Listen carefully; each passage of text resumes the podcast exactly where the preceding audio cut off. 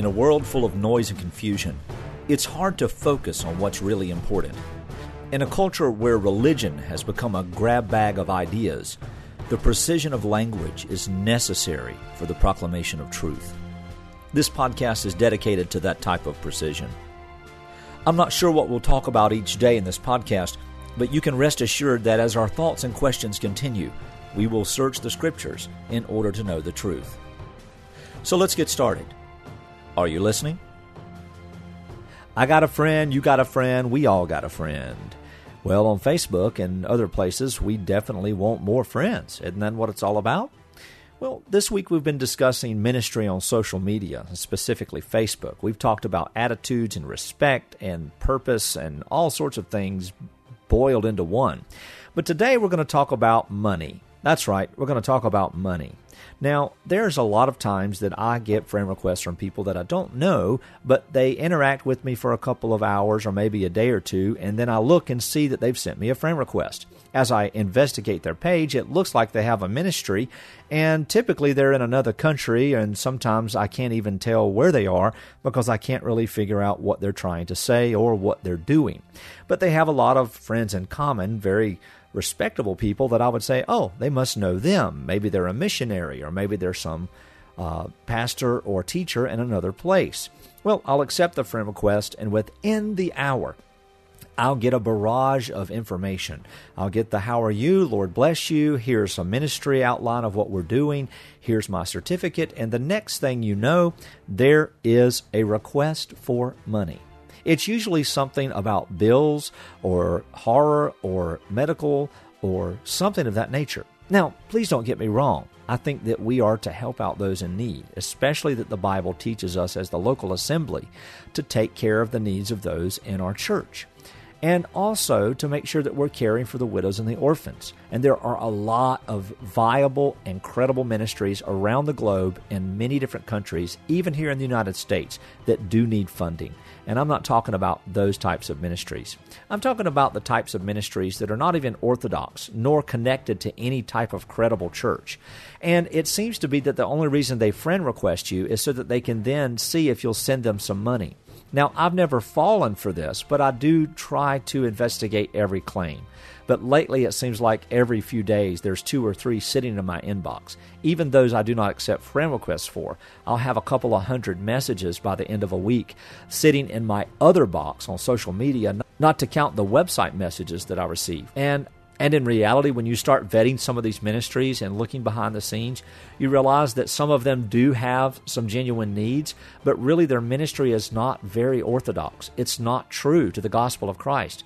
And then other times you find that the ministry is not even real at all. It's just a couple of random pictures that you see on a lot of other people's posts, and they're sharing the information so that they can try to get more money by pulling on the heartstrings of people. Well, here's what we should do with this. Number one, we should be kind and generous. We should always be respectful. We shouldn't come to the conclusion that everybody who friend requests us that doesn't look like us or act like us or speak like us is looking for money. We should also not throw out the baby with the bathwater, and we should really investigate good conversation. And those of you who listen to this podcast and you have friends who do this type of thing, instruct them to stop. Don't just ask someone to be connected on social media so that you can then immediately ask them for money or financial support. Now, there's a time to ask for financial support. And for me, I have a general rule there is the financial support that is required of the local assembly. The local church should take care of its own expenses, should take care of its own pastors, and should support the ministry as much as possible. Then we have other types of ministries. I'm not even talking about parachurch ministries, but teaching ministries, sort of like this one. I mean, I'm not going to ask my church to take care of my microphone expenses. I'm not going to say, hey, I need to take a love offering because my bandwidth usage has gone up this month. No, I am called to be the pastor of the local church. If I need something that's extra, I can't ask the church to qualify that as an expense. I don't care what it is. Now, the website for the church, and the sermon archives for the teaching ministry of the church, that's well and good. But when it comes to things like this, or other mission work that's not associated with our local assembly, we have to be careful not to subject the totality of the assembly to feeling burdened to pay for the expenses of these things. The same thing is true when we come to the table of asking for money online. I mean, I ask people to help support certain aspects of our ministry, but I do that because I know them. I do that also because I've been friends with them for a while in real life, or either we've had some type of relationship through the internet for such a time as I feel comfortable comfortable saying, hey, would you prayerfully consider supporting this particular thing or supporting this mission trip or supporting this or that? But I would never feel comfortable just broadcasting in private messages a lot of people that I don't really know and saying, hey, could you give me some money? Even if it worked, I would feel greatly guilty to try to take advantage of people who don't really know me. Now, on the other side of that, too, there's nothing wrong with sharing publicly that you have a need.